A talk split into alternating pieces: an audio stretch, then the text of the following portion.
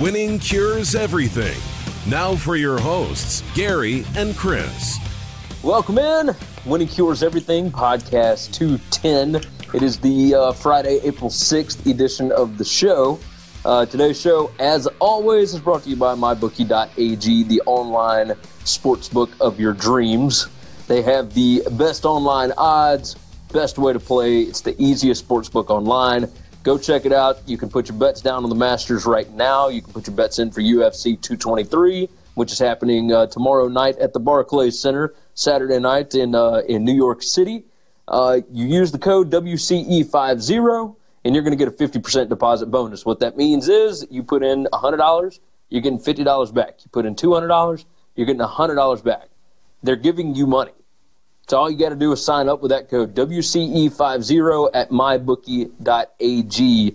Go check it out today. Go sign up. If you're watching on Facebook, go ahead and press that little share button. And if you are listening for the first time and you have not already subscribed, go subscribe and leave us a five star review on iTunes, Stitcher, TuneIn, SoundCloud, Google Play, all your favorite podcast apps. So, uh, on today's show, we are going to be discussing Conor McGregor, which we did not think was going to be a story when we were discussing our our topics yesterday. But Conor McGregor attacked some vehicles carrying UFC fighters yesterday. We're going to talk about what the hell is going on there. Penny Hardaway has hired Mike Miller to his staff. We're going to discuss what that means and whether or not Larry Brown is coming in next. Uh, ESPN's new program, Get Up, is tanking incredibly hard. Chris, you are a businessman. I want to get your opinion on what to do when something fails right out of the gate. Uh, next up, we're going to talk SEC spring football. Not much on that, just kind of give you a viewing guide of what to expect. We are, you know, football based. We like to discuss all sports, but we do have some football going on this weekend. We're going to talk did Villanova change college basketball? We won't spend long on that. And then the Masters. We're going to end on that. Uh, there's a lot going on with the Masters. There's always storylines with that always storylines, so we will discuss that. Uh, Chris, a quick mention. We're not going to get in deep on it, but the Celtics lost Kyrie Irving for the year. Um, what are your thoughts on this? Uh, you know, it's just one of those years of in- injuries. You know, Kyrie played 60 games, and uh, Gordon played five minutes. So, yeah. our two best. Play- here's here's what it tells me. Uh, Brad Stevens is the greatest coach in basketball history right now. I mean, he's just unbelievable. Maybe not in history, but but in the game today, there's nobody close. If you tell me in a in a season where you you get you know only so many games out of your best player and five minutes out of your second best player, and and they're still you know winning the, the amount of games seed. they're winning, yeah, that yeah. It, it's just pretty impressive. Now what does that mean for the playoffs? No, they're. I mean, they're done. It's over. The East is pretty wide open, and uh, and I don't see without those two guys. I mean, it would take some some pretty Brad Stevens wizardry to uh, to try to to try to get through a round or two of this this this playoffs in the East. So. I agree with you. All right. Uh, as always, the show is brought to you by winningcureseverything.com. Uh, get the latest news and updates and whatnot. Great stories on the website. Make sure and follow us on Facebook, facebook.com slash winning cures everything. Uh, we are on Twitter at winning cures. You can follow our personal accounts on Twitter at Gary WCE is myself. Chris, you are at at Chris B Giannini. There you go. I could say it for you, but I love That's hearing right. you say it. So, That's all right.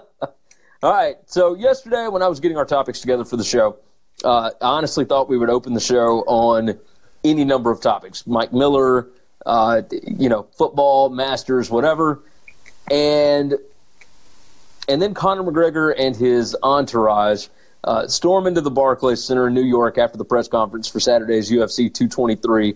They attack the two fighter vans uh, that are getting ready to leave the arena. McGregor tries to throw like a guardrail. He uh, he threw a dolly that actually like smashed a windshield cut open the head of fighter Michael Chiesa.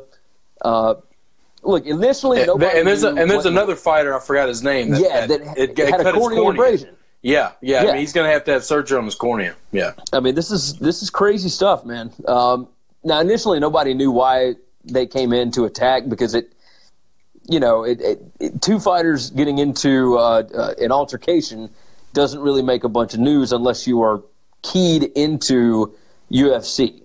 Now, I watch this stuff all the time, so I, I kind of had an idea. But uh, look, the deal was uh, the Russian fighter that's headlining uh, Habib Nurmagomedov. Uh, Nurmagomedov. I always just call him Habib. like That's you fine. can't say that last name. Nurmagomedov. Yep. Uh, he's fighting Max Holloway for Conor's UFC lightweight belt. Um, it was supposed to be Tony Ferguson. He pulled out with an injury last week. Uh, but anyway, Habib and his crew they had an altercation with um, with Artem Lobov, one of Conor's training teammates, and it got so bad that UFC had to actually move him to a different hotel for Artem's safety. Uh, truth is, look, we, we can talk about whether it's real or not. I went ahead and put money down on, on Habib for this weekend. I thought he was going to win anyway. This is a super violent, ruthless dude. Uh, so I thought he was going to win anyway, but now it just confirms to me that he's going to win because you are going to get a McGregor Habib fight out of this. Look, Dana White called McGregor's actions disgusting and criminal, and he said there's no place for it in the UFC. Um, but truth be told, this is the most interesting thing, or interesting thing that's happened in UFC since November of 2016. Uh, they have No, but that's, that's okay. I'm, I'm going to stop, but I'm going to stop you there. I'm going to stop you. Okay, go ahead. Because that's just that's just that's just wrong. Just just because something is newsworthy, it's not interesting. This is criminal. This is violent. This is thug-like mentality. Let's call it what Okay. it is. Okay, it's absolutely It's because still- we because we like Conor, we we justify it and we defend it a little more than we probably should. But but this is thug like mentality. He gathered about thirty goons and he went and attacked a bus because one of his buddies got punked. Come on, dude, this stuff happens all the time. Your buddy's a UFC fighter. He can take his own. He can handle himself. This is and let UFC handle it. But but the Well, way look, it- Conor reacted is absolutely ridiculous and it's not interesting. That's interesting the way it would be if somebody, you know, came into a restaurant and just started beating the shit out of another guy. Like it's not okay. It's not appropriate. No, it's, not I'm not saying it's okay. I'm not saying it's okay. But just I'm because saying- it makes a headline doesn't mean this is the kind of headline UFC wants. Dana White has made it clear throughout his history of running the UFC he would rather be bland but professional than turn into wrestling. Agreed. He's never Agreed. done a I stunt agree like this before. And I don't think it's him doing this stunt. I think McGregor was going to do this, right? So it, it starts out, he was already fired up anyway because uh, yesterday morning, McGregor sends out this tweet that is discussing, like, uh, you'll take, like, you're not taking my belt. You'll strip nothing. You know, you'll you'll do whatever he says all the time. But why Um, won't Conor fight? That's the biggest problem. We're going on two years of him not fighting. Well, you let, let's to stay the this. champ and, and not that. fight.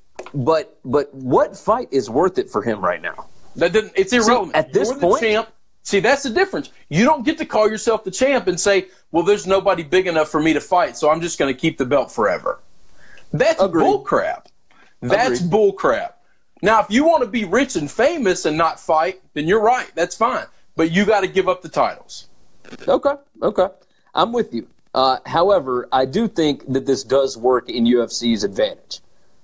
And and I, I would love for you to argue with me on this because this established a rivalry between the two biggest names in UFC right now.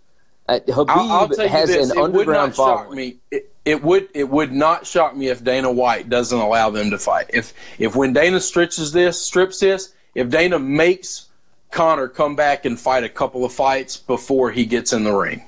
for the Oh, I don't know if. I believe that whatsoever. It just wouldn't shock worth me. Way too much money. But way too much you- money. Dana's not worried about the money though. He's never been the guy that followed the money.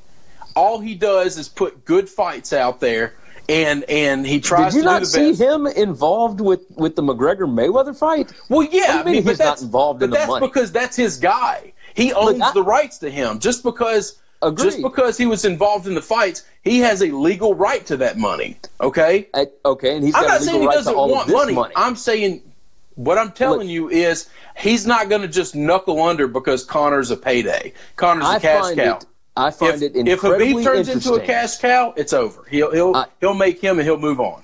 I find it incredibly interesting that all of this happens right when the UFC's TV contracts are up for bid. Okay, they thought when they sold to William Morris agent or William Morris Endeavors for four billion dollars back in 2016, when they sold for that, they expected in the summer of 2018 to get 400 million dollars from Fox or whoever, right? So there was they they expected everybody to bid on it. ESPN, Fox, it, you know, Disney, what it, whoever, they expected 400 million. Their deal right now is worth 160 million dollars. They might get 180 from Fox right now because there is no interest in the sport aside from the diehards. That's not enough to get you $400 million a year. This is going to play to their advantage.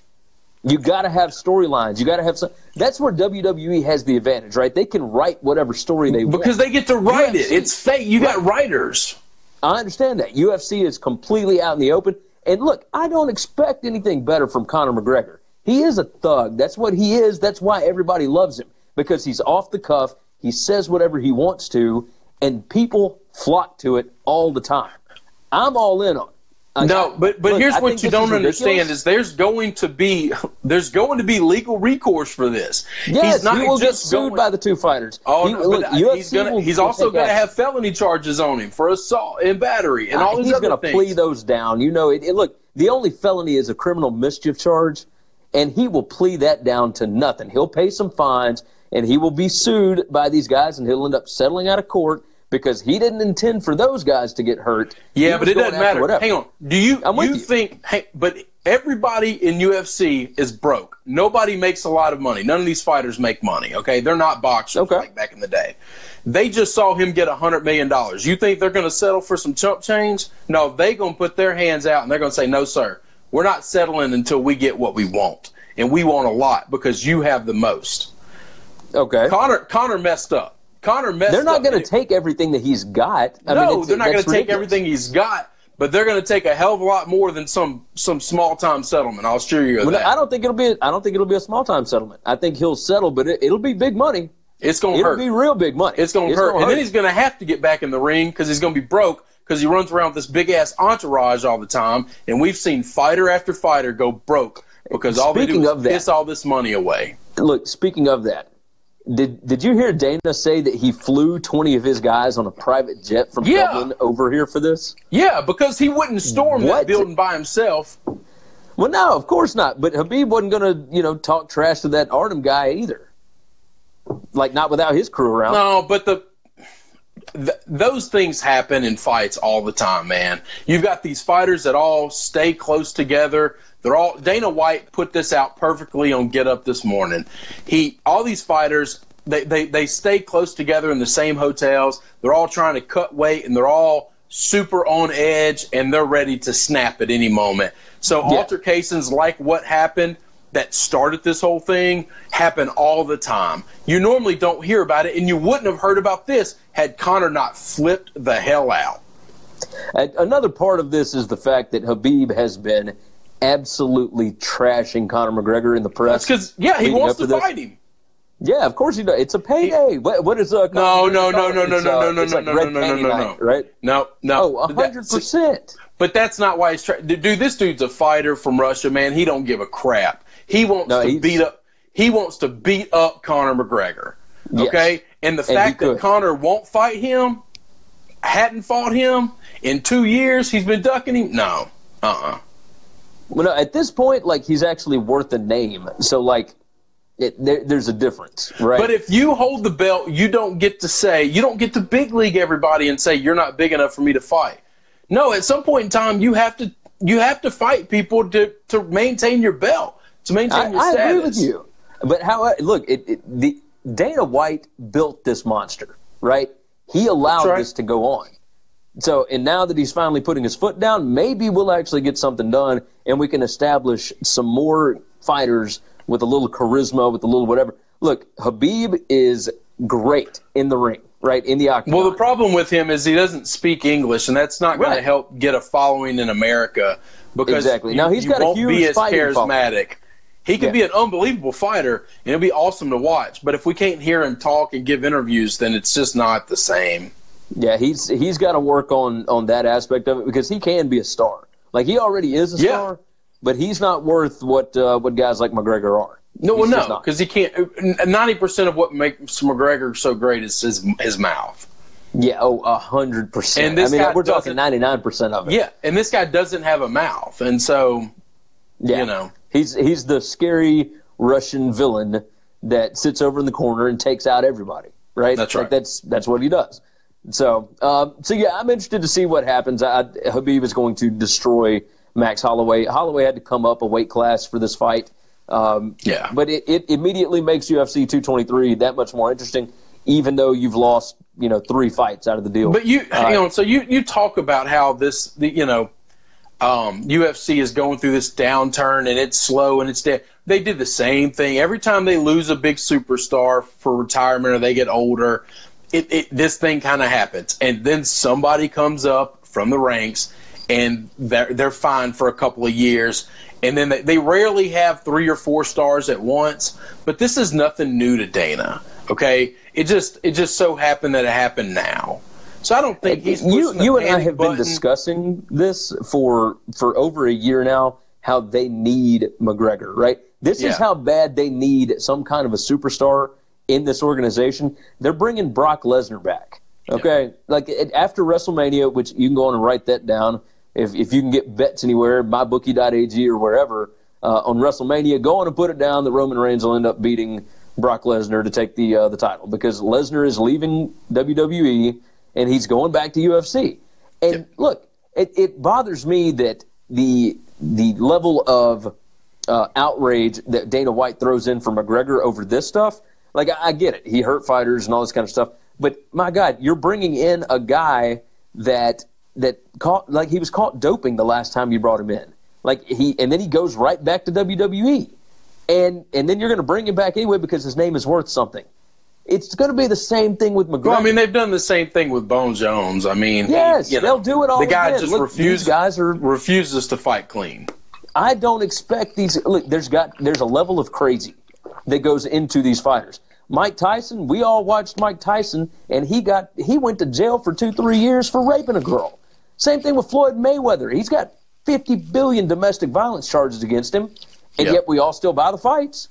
Like that's it, you don't expect anything better out of these guys because you got to be nuts to be able to get in that ring and go after somebody like that.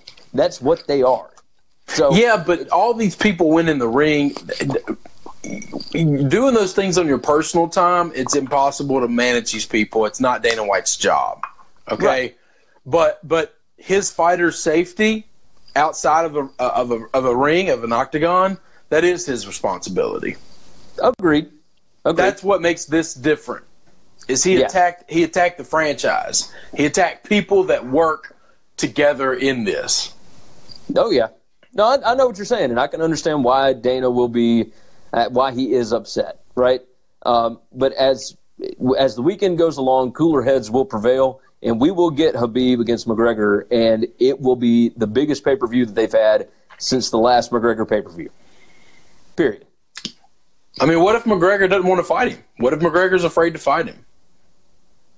Then he'll mean- find a way to get out of the UFC contract. He had he hadn't fought in two years, and and Habib's been I- trying to get him in the ring, and he he Uh, with- been ducking him ever since. With this display, and and all the talk leading up to it, he'll probably go on and do it. And if he loses, he'll probably retire. Yeah, So I mean, it's that that's the way it goes. Um, but I, I think he enjoys. Uh, look, it was not too long ago, a few weeks ago, that McGregor was out looking at, at big boats or whatever, and immediately started thinking like, you know, I need to get some more money so I can get one of these yachts. And then all of a sudden he decides. yeah, to but his this. talk was another sideshow, which was trying to get Mayweather to come to the octagon so they can get a hundred million dollar payday together again and do something that's a sideshow act.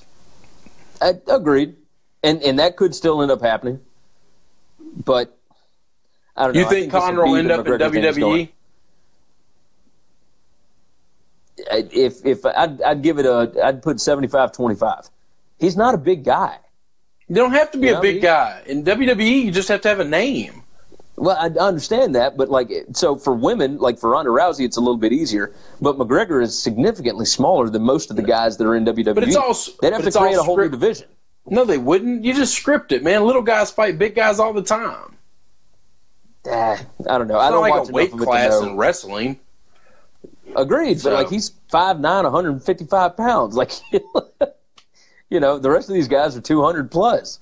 So I don't know. I mean, I'll, I'll be interested to see it. Um, of course, there's always the option of like going and, and fighting Nate Diaz again. So I don't know. I, I, it's all ridiculous, but it, it's got people talking about UFC again. So uh, so cheers to McGregor on that, even if it was uh, disgusting.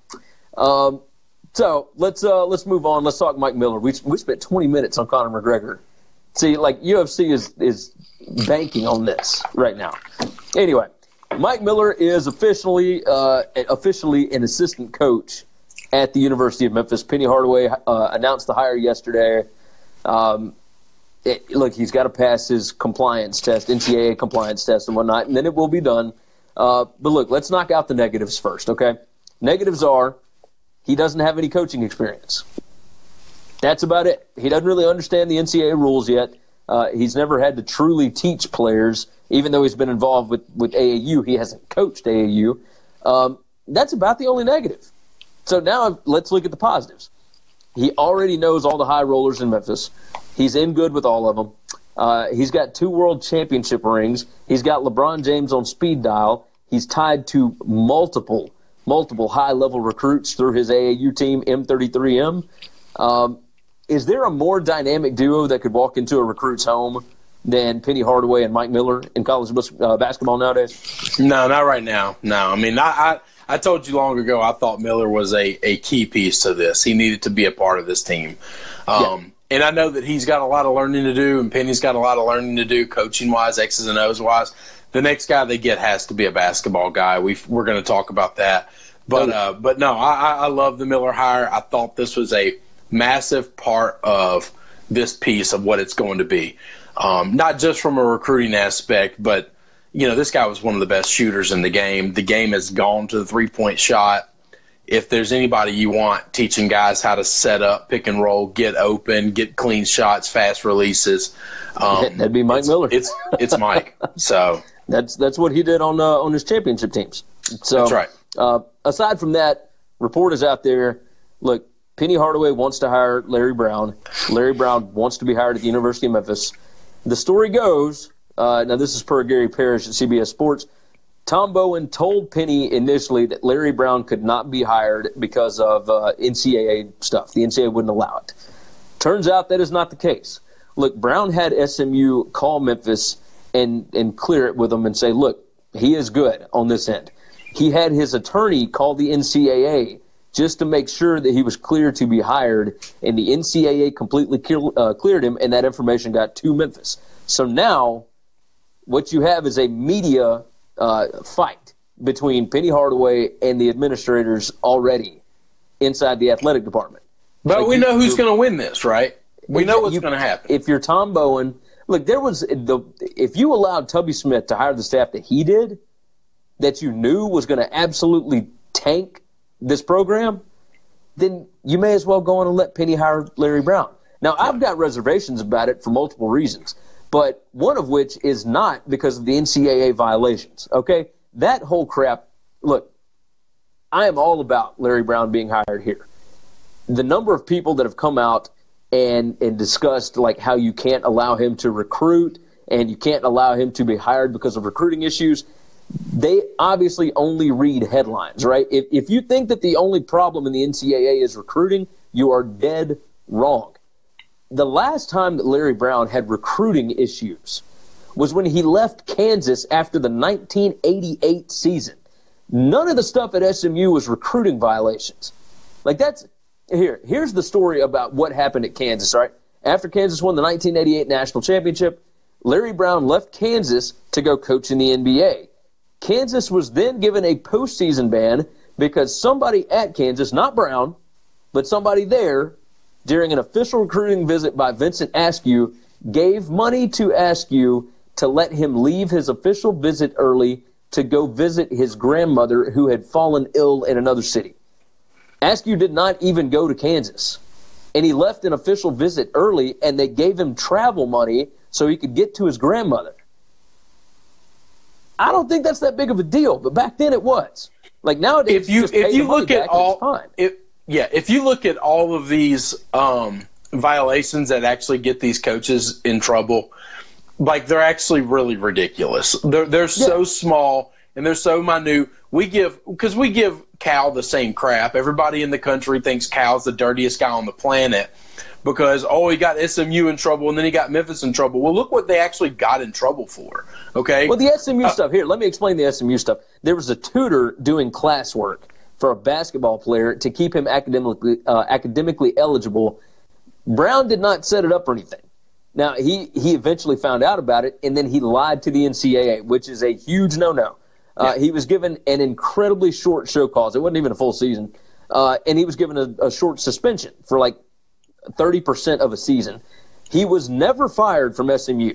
He left SMU because of contract negotiations, and in the middle of July, like while Peach Jam was going on, that's when he left. He just up and walked out, and he's known for doing that. If he leaves as an assistant coach at Memphis, who cares? You still got But- Penny, you still got Mike Miller, But he's not. But, he's not going to do something like that because he's actually Right. close to these people.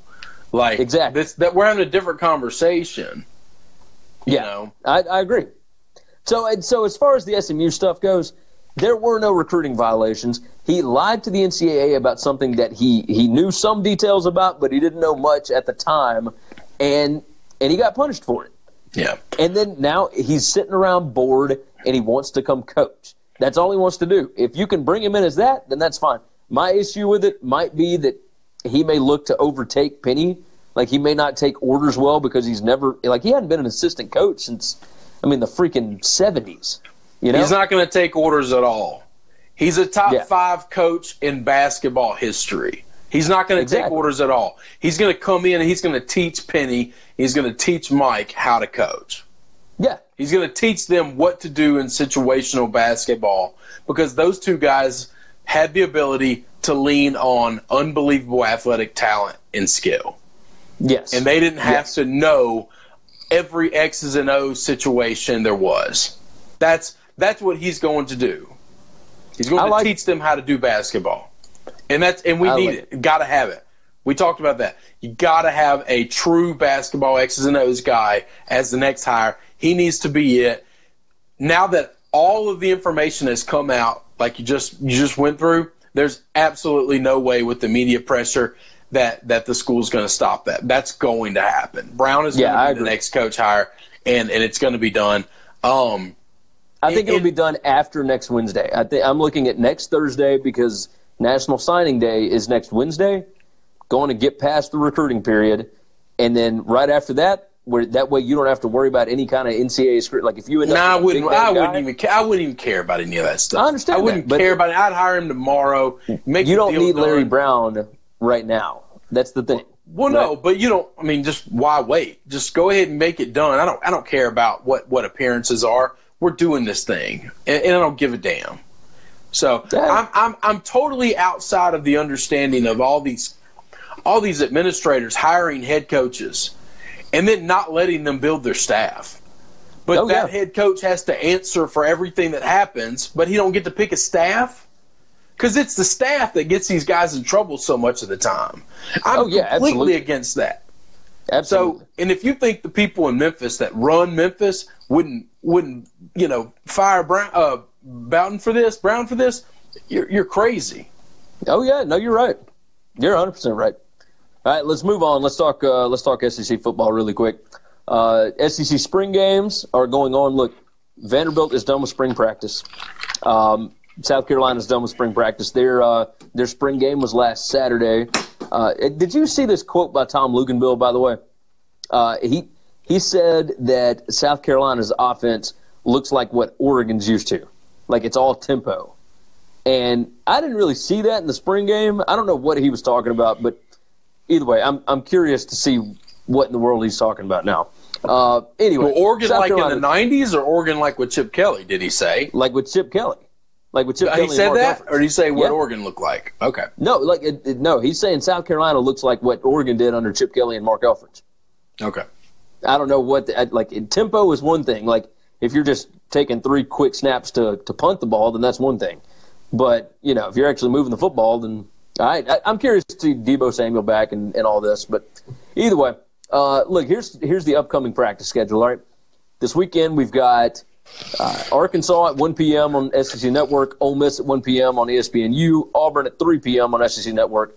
Uh, here's to round out the rest of the schedule. We'll we'll probably talk about some of this next week and the week after. But uh, Friday, April 13th, Kentucky 5:30 p.m. on SEC Network. Saturday, April 14th, you got Missouri at noon on the SEC Network. Florida at 2 p.m. on the SEC Network. First time you can see Dan Mullen's team. And then Jimbo Fisher and Texas A&M at 4 p.m. on the SEC Network. Saturday, April 21st, you got Alabama at 1 p.m. on ESPN, Tennessee at 1 p.m. on SEC Network, Georgia at 3 p.m. on ESPN, Mississippi State at 3 p.m. on the SEC Network, and your LSU Tigers, Chris, at 5 p.m. on the SEC Network. First time to see Steve Ensminger in action. Um, all right, so back to this weekend. Look, there's a lot going on here. Uh, Arkansas, Ole Miss, and Auburn, right? Here's the rundown on it. And I, I'm curious, I'll get your take after each one of these teams, okay? For Arkansas, you could actually see some fireworks here. We're not sure what to make of quarterback Cole Kelley right now. Not sure what to make of either one of the lines because they lost a lot and there wasn't a whole lot coming in. So I'm I'm certain that Chad Morris will try and do something explosive here. Right? They're going to try and do something to to show the fan base a little bit to give them a little bit of hope leading into the season. That way, the fan base doesn't just completely fall off. You saw that happen at Missouri uh, after Gary Pinkel. Look, that fan base went in the tank, and coming off of two bad years, it, you you don't want that, right? So now that uh, now that Brett's gone, uh, without Bielema, with a brand new coach, you still didn't have a whole lot of hope because there's not a lot of talent on the roster. I expect fireworks out of the spring game. What, what do you agree with this? I don't care about spring football. I don't know why I There, about there. I, there is there is nothing that we are going to see in spring game football that is going to tell us anything that will happen in August. Agreed. Agreed. I mean, I mean nothing. No, no, I, I'm with you. And I'm I don't with- think these coaches think about how this looks to the fans. I don't think they think it, they're trying to make their teams better. They are using this as a scrimmage and a practice to run drills and run things like that. And I don't think these coaches give a damn what the fans think.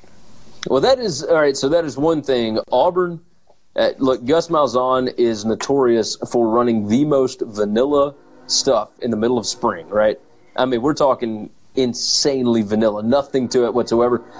I would expect ninety percent runs from Malzahn's team on uh, on Saturday during the spring game. So if you want to see a bunch of new running backs get handoffs from backup quarterbacks, then do that because look, I've, 2 I've starting never receivers understood. are out. that- I don't. I just don't like. It, all the coaches are going to be like this. That's just what it is. They're Yeah. running practice. They're running drills. Exactly. That's it. Now, not all of them are run drills. Like some of them get a little creative just to put players in certain situations. It's still going to be vanilla as far as the play calling, but you put players in positions Well, yeah, to see what just, they can do that's before practice. That's fall that's, practice. Yeah, That's practice. but Malzahn doesn't even do that. Like Malzahn, the last two times uh, that they've gone out, it's been insanely mediocre. Nobody gives a crap, whatever. And And lo and behold, So- they won. yeah. They won the West. Yeah. So you know, it's it's very it, it's all interesting. Ole Miss, you're not going to see AJ Brown.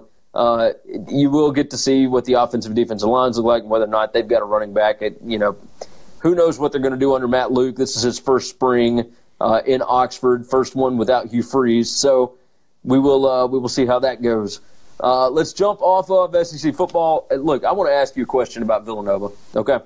Okay. Uh, Villanova won the national championship. We have not talked since then. But I do want to get your opinion on this. Look, they beat Michigan 71 to 59. They won their third national title, uh, second in three years. In the process, I think they may have changed the way that college basketball is played. Now, all basketball has kind of been trending towards three point shots anyway. Golden State, Houston, like They show that, and Steve Kerr talks about this all the time. The the shots, like the three point shots, if you are even decent at making them, are more efficient, especially if you attack the glass. Right? If you're good at offense rebounds, it's more efficient than taking mid uh, range twos, even you know sometimes shots right down at the basket. Look, Villanova hit 76 threes out of 183 attempts. That's 46%. Um, their overall field goals were 165 out of 348. 46% of their made shots, like made field goal percentages across the board, were three pointers. 53% of their field goal attempts were threes.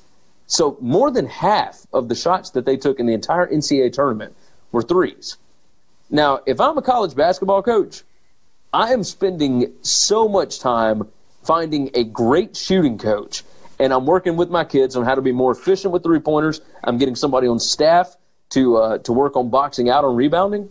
Um, I mean, it, I I don't know that I like it, but that's the way that it's gone.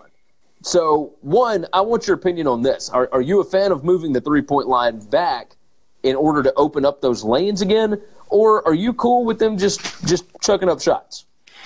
No, I think they should make it the NBA three. I don't know why it's any different.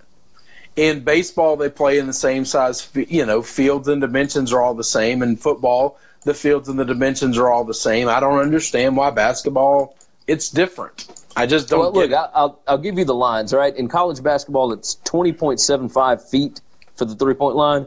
International is 22 and one and one or one and three fourth inches. NBA, for reference, is 23.75 feet. And so, uh, I'm in favor. I think it opens up the driving lanes more. I think you can get a more efficient shot driving to the basket. But I mean, it, look, if you got guys like Villanova's got, what's the purpose in doing any of that if you know that you can you can drive and get them open behind the arc? Like I'm I'm good with that. Yeah. I, it all depends on who you got on your team, obviously. But well, and, and what we've seen this for the last couple of years that that the team that hits the most threes throughout all this ends up winning. I mean, well, not just, always. So, like North Carolina last year, uh, and Gonzaga as well. Like they they both had really good shooters, but they were not the the best at, at three point percentage, right? And and they didn't take a lot of them. They they were efficient with them whenever they got them but they, they didn't focus their offense on it. Like, I don't know that I've seen anybody other than VCU back when Shaka Smart took them to the Final Four. I don't know that I've ever seen a team have more than half of their shots be from three. Like, normally you do that when you get stuck behind the zone and, and you don't have a way to get it inside. Yeah, you can't get through. And I don't, I don't know that teams are going to continue to go through that. I mean, you know, if you I mean, can't no make them, here's here's what I used to always say all the time though. When picking brackets, I like picking teams that shoot the three ball a lot, but I never like picking them to win it because yeah. all it takes is one cold night and you're dead, and you don't just and, lose. And you Villanova get smoked. You get destroyed. Oh yeah, Villanova had that where they went four for twenty four from three against Texas Tech, and they still won by twelve. Yeah, but you know? Texas so, Tech just died. Texas Tech yeah. scored what fifty eight points that game. Like yeah, they couldn't even crack. Yeah. yeah, they couldn't crack sixty. That is just that was just putrid on Texas Tech's part. Yeah, I agree. Villanova plays any other team left in the tournament that night and they lose. I, I think you might be right. So, but they got lucky. They, they, they night came against a team that couldn't score. That's right. So, all right. So let's uh let's pivot off of that let's move into the final segment today uh, Masters coverage. Everybody talks about Tiger Woods. Did you watch any of it yesterday? I watched all of it yesterday. I watched a ton. That's I, I had it on at my desk yesterday. I watched it uh, as I could. I saw Tiger hit it in the trees. Well, ESPN uh, does a great shot. thing where they replayed it all last night. Oh, did they? Yeah. Okay. It's, uh, so if you go to masters.com, it's on. I mean, it's on right now. I've actually I got it on uh, in my yep. office right now. Um, uh, look, everybody wants to know about Tiger Woods. Tiger is plus one. He's tied for 28. It could have been a lot worse. Uh, he birdied two of the final uh, three holes, I think, or four, uh, four holes. Uh, either way, he was at plus three at one point. Didn't look super sharp. His putting was a little bit off. but he, he found ways to uh, to get himself out of trouble. He's seven shots off the lead. Now listen to this stat. I, I heard this this morning, and I could not believe it. Jordan Spieth is the leader at, at six under right now. Spieth has played 17 rounds at the Masters. Like this is his fifth one. He has led nine of those rounds. Tiger Woods has played 75 rounds at the Masters. He has led nine of them. Is that not insane to you? There are only three other players that have led more rounds than Spieth. Now, who were those? I never heard those. Uh, you've heard of all of them. It is the three greatest players of all time. It is Arnold Palmer. Okay, it's Arnold, it is Gary and Player, Jack, and, and it is Jack. Those Okay. are the only three players that have led more than Spieth. That's That pretty impressive. bonkers. So Spieth that is, now has that is impressive. Oh And yeah, that's it- their it- entire careers, not Yeah. Spieth's first couple of years. I, Yeah, I, you- I love. Jordan. You, you know, you know that he's one of my guys. Uh, you know, I, I, he- he's an Under Armour guy. Him and Tom are buddies. He's always can do no wrong in my world. Um, he he started off unbelievable. Looked like nobody was ever going to beat him. He was going to take Rory's place as the greatest golfer in the world. Um, to kind of challenge Tiger, and then he kind of got inside his head and fell apart for a, uh, about a year and a half, two years. yeah, it's uh, people people kind of dropped off of his story a little bit. Um, Yeah. and, and we don't we hadn't been paying attention to him, and then here he comes into Augusta again, and he's he's fired up and he's ready to go. He's unbelievable, just So- unbelievable. I'm curious what he's going to do today because if if anybody wants to make a move on him, today will have to be the day because it's supposed to rain all day Saturday and it's supposed to be a little wet on Sunday. So who knows how these greens are going to play? Who knows how the winds are going to be? Uh, it's going to get significantly colder. It's it's uh, going to start dropping today, as a matter of fact, here in Memphis. And what the high tomorrow is like 46 like you're still going to have people out playing even in Memphis. Um, but yeah, the storms that are moving through today are going to be nasty and whatnot, and they'll move into Augusta tomorrow. Uh, look, Tiger obviously moves the needle for everything, but uh, I don't know that we necessarily bet on him. Uh, did you have any bets this weekend? Yeah, I uh, I took the three guys that I love, my three favorite golfers to watch. Okay. Um, I took Jordan. Uh, didn't get great odds. He's one of the favorites to win. He's up there Yeah, he- he was the favorite Dustin. Johnson. Yeah, yeah, he was like Um, plus 800. He wa- he wasn't last week. He wasn't last week. He was probably No. plus eleven hundred or plus ten, you know, one thousand, something like that. Um, but he was one of the favorites. Uh, Okay. I took Bubba just because I love Bubba and uh, love. You know, Bubba I heard a story Augusta. about him. That, did you hear this same story that I heard yesterday? I think it was Chris Vernon that was telling me about this. Uh, he said that, like last year, you know, Bubba Watson was was awful, right? He he dropped Yeah. to like 50th in the world. He signed a a promo contract, an endorsement contract with for a golf ball. yeah, a golf ball. I, I did not hear about this.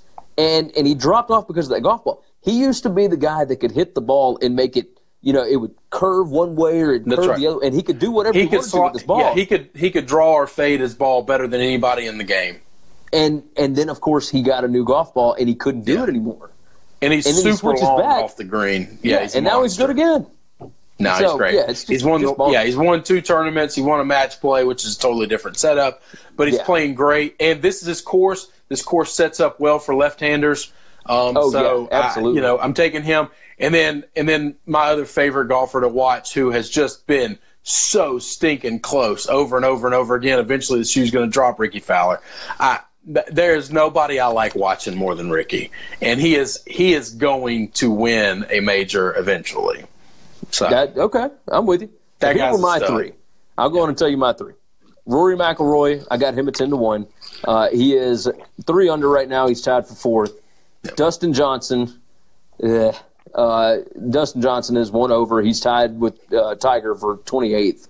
Uh, but I got him at eleven to one, and I got Justin Thomas at eleven to one, and he is two over. So you took all favorites. you took everybody in the That's top. So yeah, I took uh, I took three of the top six favorites, Yeah. right? All right. Thinking, okay, one of these is going to end up doing this. Um, and I'll, I'll tell you one of the reasons why. All right, so I, I took Dustin Johnson, the guy that does the CBS, uh, what is it, SportsLine thing. Yes. he picked three of the four Masters last year ahead of time because of his his analytics database or whatever. He got three of the four ma- or uh, uh, majors last year. Well, this time he had Dustin Johnson winning, and then his second favorite to win was Rory. So I said, "All right, it's going to be one of those two because this guy was on a roll last year." I really like Rory. I, I picked Yeah. Rory in a pool over Spieth um, that I, that I'm in, uh, just just because I didn't want all my eggs in the same basket. But Yeah. um, so That's, I, I do like sense. Rory. Let's I uh, know. I just let, let, you gotta you. you gotta pick some long shots. You gotta pick some guys that are you know twenty to one, 25 Yeah, to but one. who? See, I didn't know who in the world would actually come out because I knew the weather was going to change, and I don't watch enough golf to know who is actually Oh. going to like deal with the elements that well, right? You gotta watch more golf then. Yeah, obviously so. Obviously so.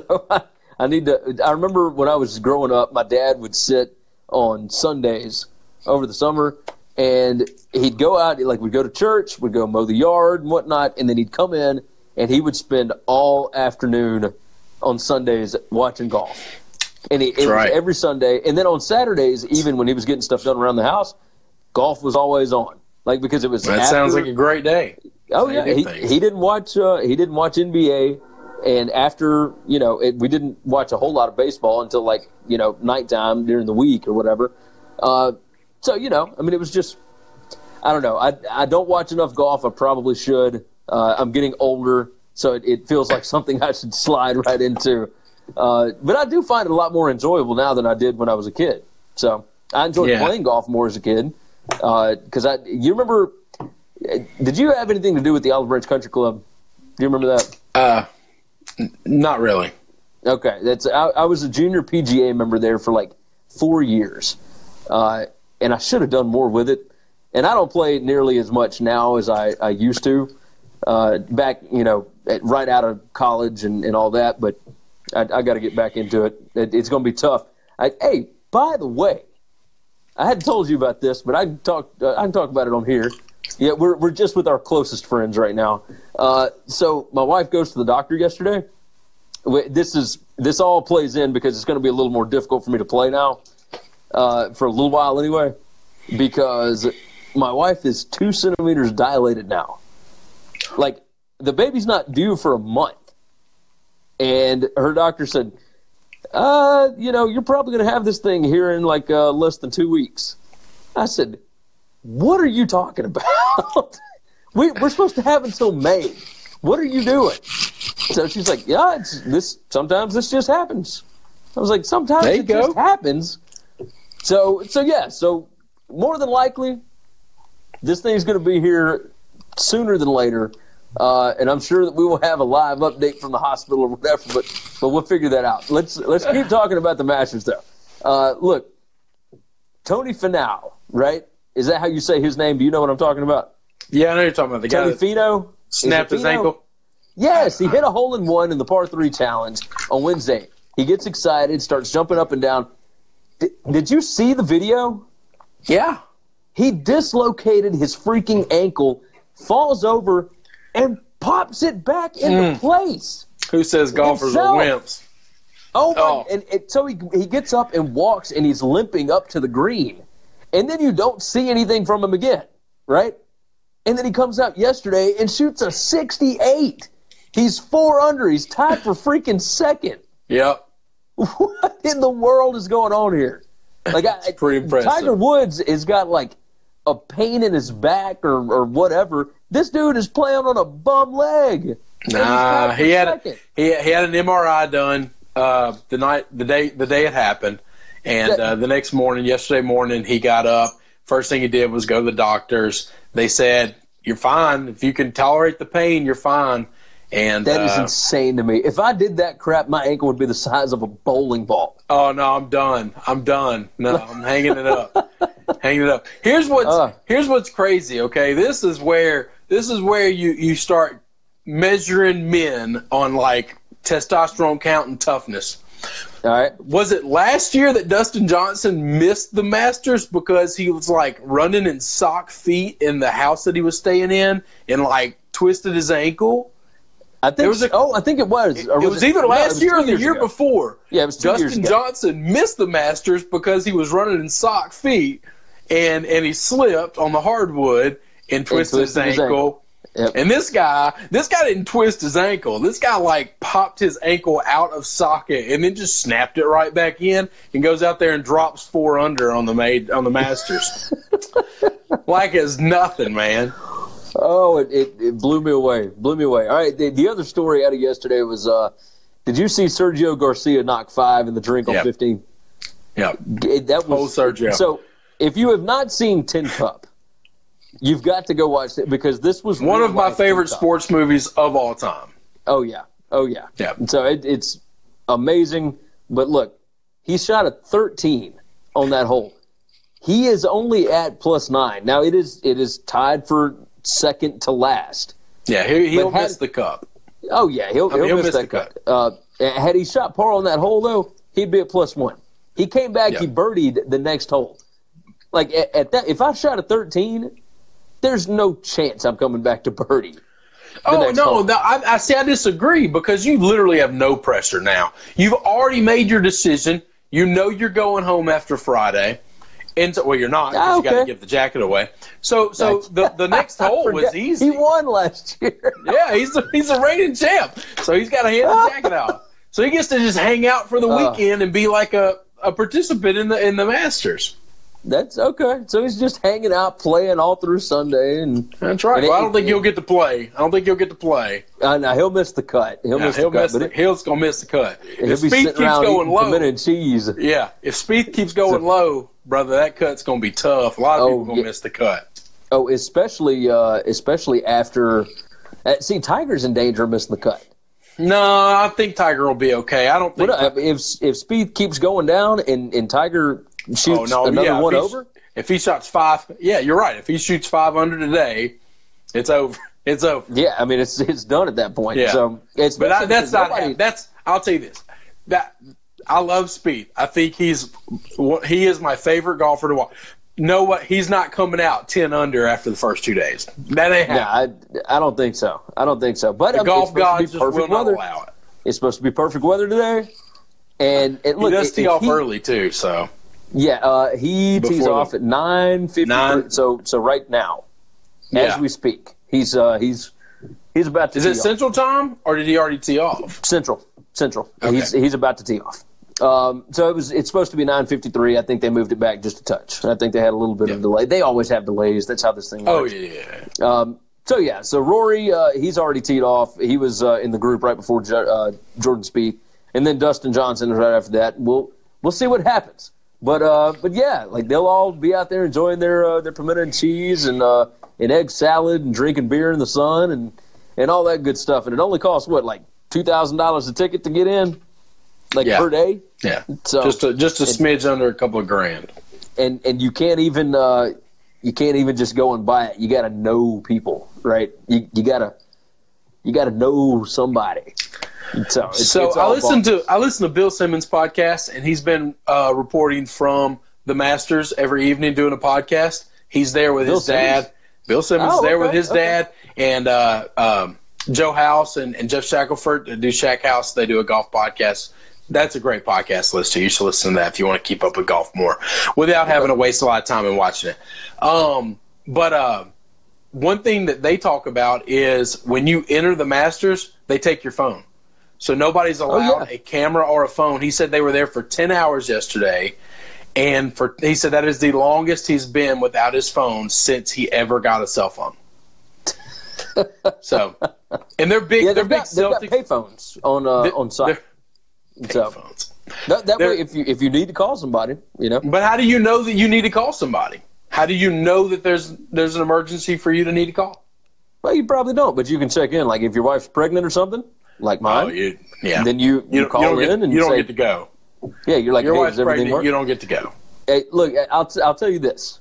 Uh, if if the due date was in May, like mine, and it was a once in a lifetime opportunity to go to one day of the Masters, I think my wife would be cool with it. Oh, mean, one God- day, yeah. You can't go for She she was she's going to let me go to the Foo Fighters on the due date.